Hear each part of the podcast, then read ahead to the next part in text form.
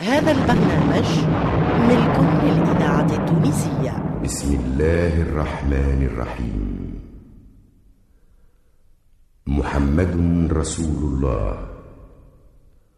والذين معه أشداء على الكفار رحماء بينهم. صدق الله العظيم. الأشداء الرحماء.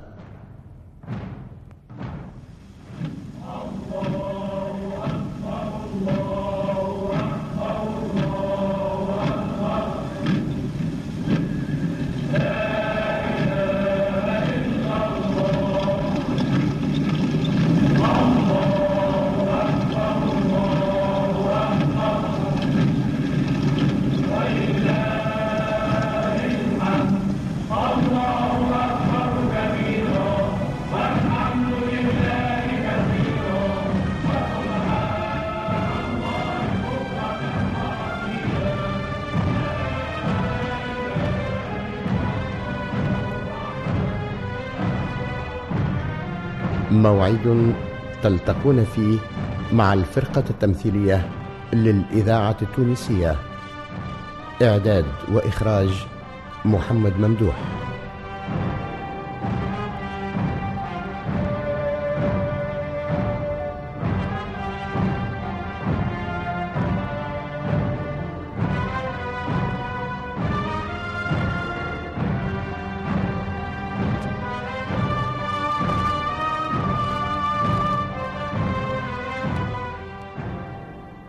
لو رفعت حجرا من مكانه لوجدت تحته مالا فإني لم اشتر معيبا ولم أرد ربحا كثيرا.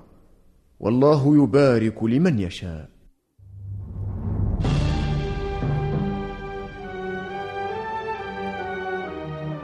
من يكون؟ إنه من أصحاب رسول الله صلى الله عليه وسلم. نسوق لك صديقي المستمع أهم مراحل حياته. وتتولى أنت الكشف عن اسمه.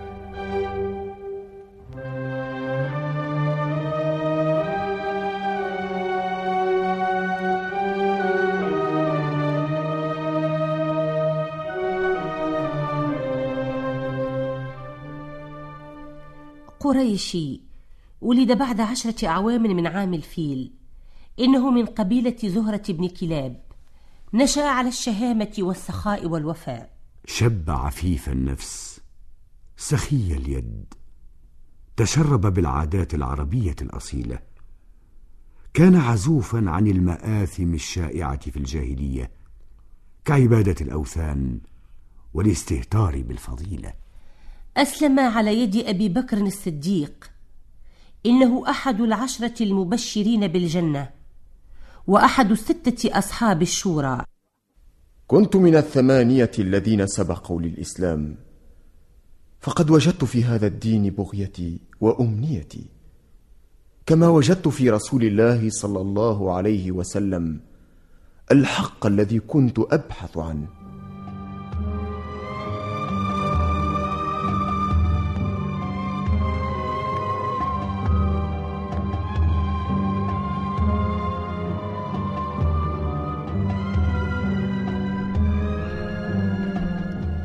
هاجر إلى الحبشة مع المسلمين المضطهدين في صدر الإسلام. كان من الصفوة الذين تكبدوا مشاق الهجرة من مكة إلى الحبشة مرتين. ويعود إلى مكة ليهاجر الهجرة الكبرى إلى المدينة المنورة. وينزل عند الأنصاري سعد ابن الربيع الذي تنازل له على نصف أرضه. أشكرك يا سعد. الإذاعة التونسية. الذاكرة الحية. فكل ما أطلبه منك أن توصلني إلى السوق لأبيع وأشتري.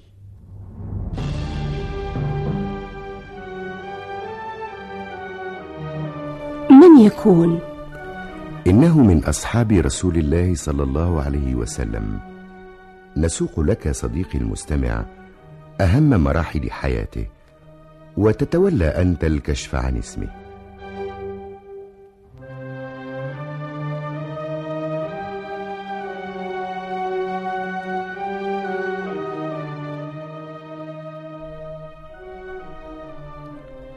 ليس عبادة بن الصامت ولا أبو أمامة الباهلي.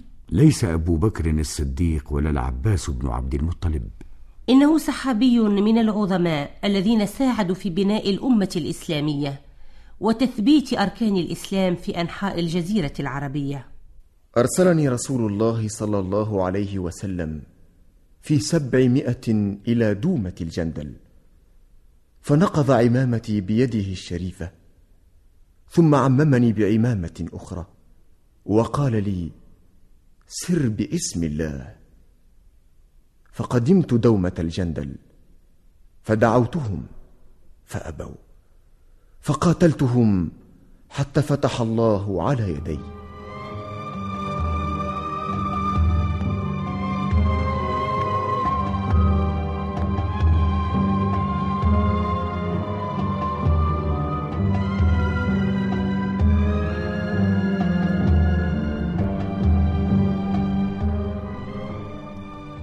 شهد بدرا واحدا وكل غزوات الرسول عليه الصلاة والسلام. أحصيت طعناته يوم أحد فبلغت واحدا وعشرين جرحا وأصيب بعرج دائم في إحدى رجليه كانت تذكره دائما بالجهاد في سبيل الله. ونقف في أحد أيام السنة التاسعة للهجرة. سنخرج إلى تبوك. هكذا أمر رسول الله. بلغه أن الروم قد جمعت الألوف لتزحف علينا في بلادنا. ستكون هذه الغزوة ردا على تحدي الروم. ولكننا في سنة عسر وجدب وشدة حر. أتريد المقام تحت الظلال؟ كلا لقد أخذت عدتي لهذه الغزوة.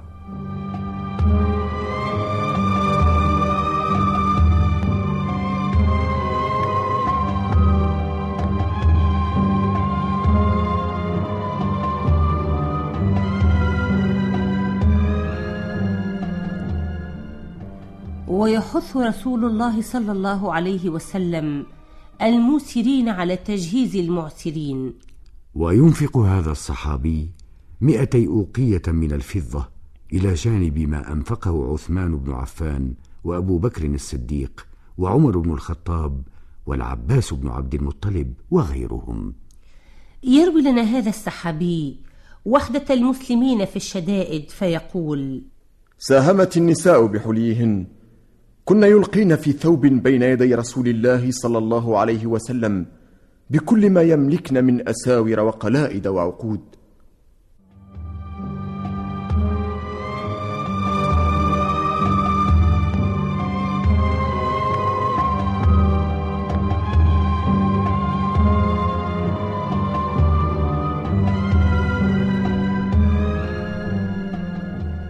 وينطلق جيش الإسلام بقيادة رسول الله عليه الصلاة والسلام في آخر غزوة للرسول الكريم. ويصل جيش المسلمين إلى مكان بين الحجر وتبوك في وقت وجوب صلاة الصبح. فيذهب رسول الله صلى الله عليه وسلم ليقضي حاجته ويتوضأ. وينتظر الجميع مجيء النبي عليه الصلاة والسلام. فقد تأخر رسول الله فقد أصفر الصبح. الرأي عندي أن نقدم من يصلي بنا. ومن يصلي بنا وبيننا رسول الله. ويقدم المسلمون هذا السحابي ليصلي بالناس إماما. تقدمت وصليت بهم. وفي أثناء الصلاة حضر رسول الله صلى الله عليه وسلم فصلى خلفي الركعة الثانية. وبعد أن أتم صلاته قال قد أصبتم وأحسنتم لأننا صلينا الصلاة لوقتها ولم ننتظره. ثم التفت إلي وقال ما قبض نبي حتى يصلي خلف رجل صالح من أمته.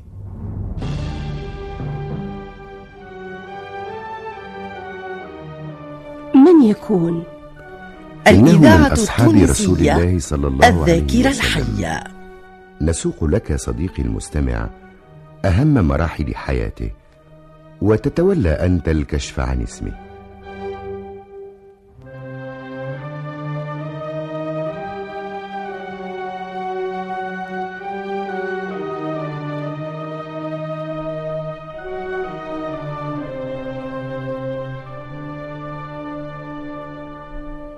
ليس عمر بن الخطاب ولا طلحة بن عبيد الله. ليس عثمان بن عفان ولا مالك بن سنان. إنه صحابي نهل من فقه النبوة ولازم النبي عليه الصلاة والسلام فأخذ عنه الكثير من التعاليم والتشريعات. كان من الذين إذا سمعوا فقهوا وعملوا وطبقوا فكان من أجل علماء الصحابة. فقد ثبت أنه كان يفتي في حياة الرسول عليه الصلاة والسلام. كان يكره أن ينزل في منزله الذي هاجر منه إذا أتى مكة. هذا المنزل يذكرني بعادات الجاهلية يذكرني بالظلم للضعفاء والاحتقار للعبيد والاضطهاد الذي كان يتعرض له المستضعفون من المسلمين.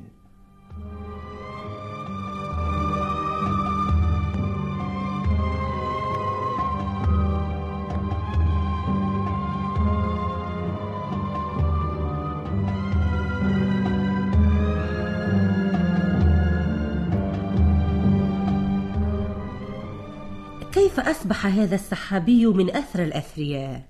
جد واجتهد وكد وبدأ الطريق من أوله.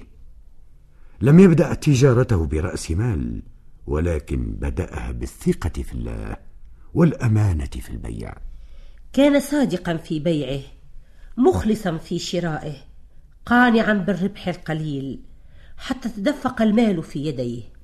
لو رفعت حجرا من مكانه لوجدت تحته مالا. بما أدركت في التجارة ما أدركت؟ لأنني لم أشتري معيبا ولم أرد ربحا كثيرا. والله يبارك لمن يشاء.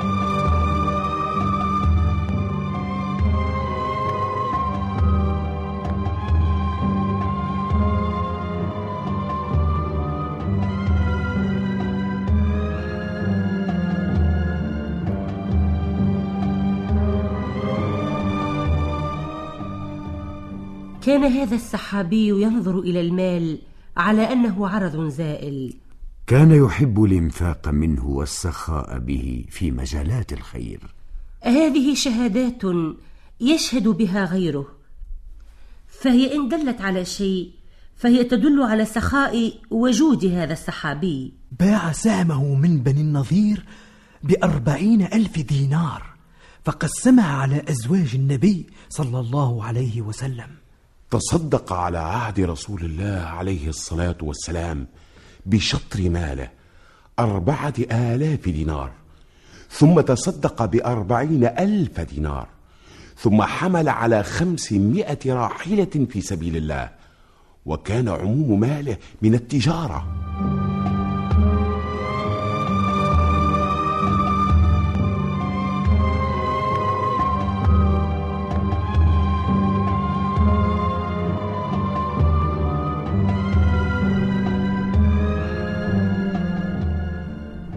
بينما السيدة عائشة رضي الله عنها في بيتها إذ سمعت صوتا رجت منه المدينة.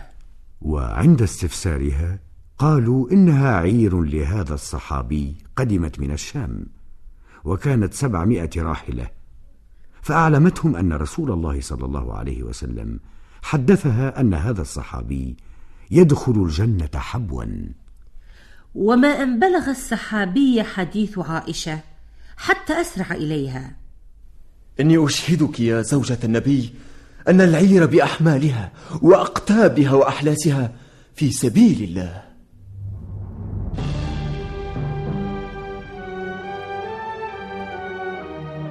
من يكون؟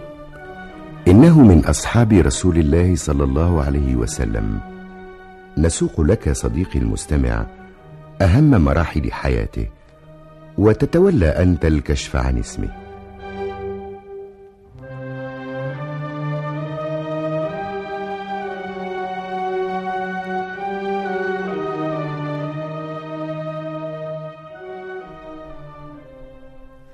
ليس سعد بن عبيد ولا خالد بن الوليد. ليس خباب بن الأرت ولا صهيب بن سنان.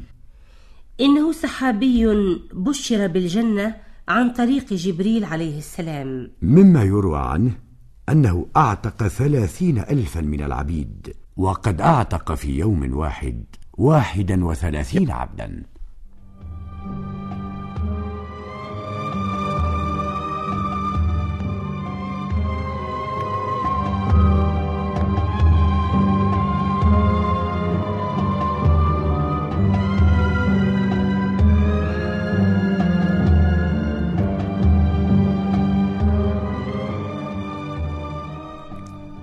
كان يذكر الموت كثيرا ويستعد له. فقد كان يكتب وصيته مرارا. ذاكرة وطن ومما يرويه ابن عباس أن هذا السحابي أوصى بثلث ماله فصح فتصدق بذلك بنفسه. يا أصحاب رسول الله كل من كان من أهل بدر له علي أربعمائة دينار. ويسأل الناس عثمان بن عفان. يا أبا عمر ألست غنيا؟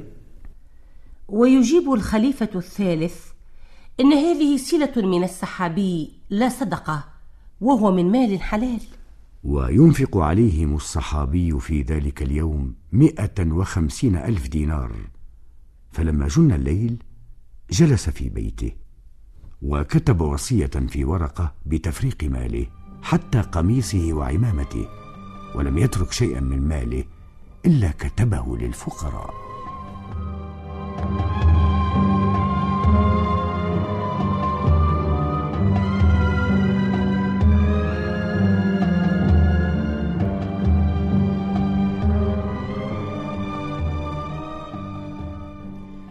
قدم رجل المدينة وسأل عن هذا السحابي فلما جاءه وجده يحول الماء بمسحات في يده. هل جاءكم إلا ما جاءنا؟ وهل علمتم إلا ما قد علمنا؟ ما جاءنا إلا ما جاءكم وما علمنا إلا ما علمتم. فما لنا نزهد في الدنيا وترغبون فيها ونخف في الجهاد وتتثاقلون عنه. وأنتم خيارنا وسلفنا وأصحاب نبينا محمد صلى الله عليه وسلم. إنه لم يأتنا إلا ما جاءكم ولم نعلم إلا ما قد علمتم. ولكنا ابتلينا بالضراء فصبرنا. وابتلينا بالسراء فلم نصبر. من يكون؟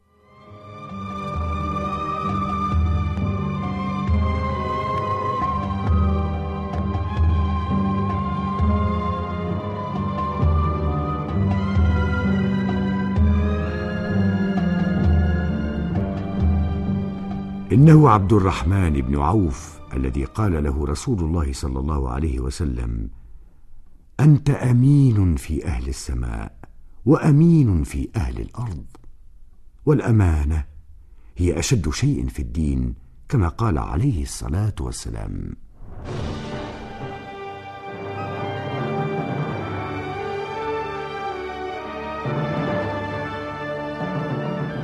صديقي المستمع لنا لقاء آخر بحول الله مع صحابي من أصحاب رسول الله صلى الله عليه وسلم. نسوق لك أهم مراحل حياته وتتولى أنت الكشف عن اسمه.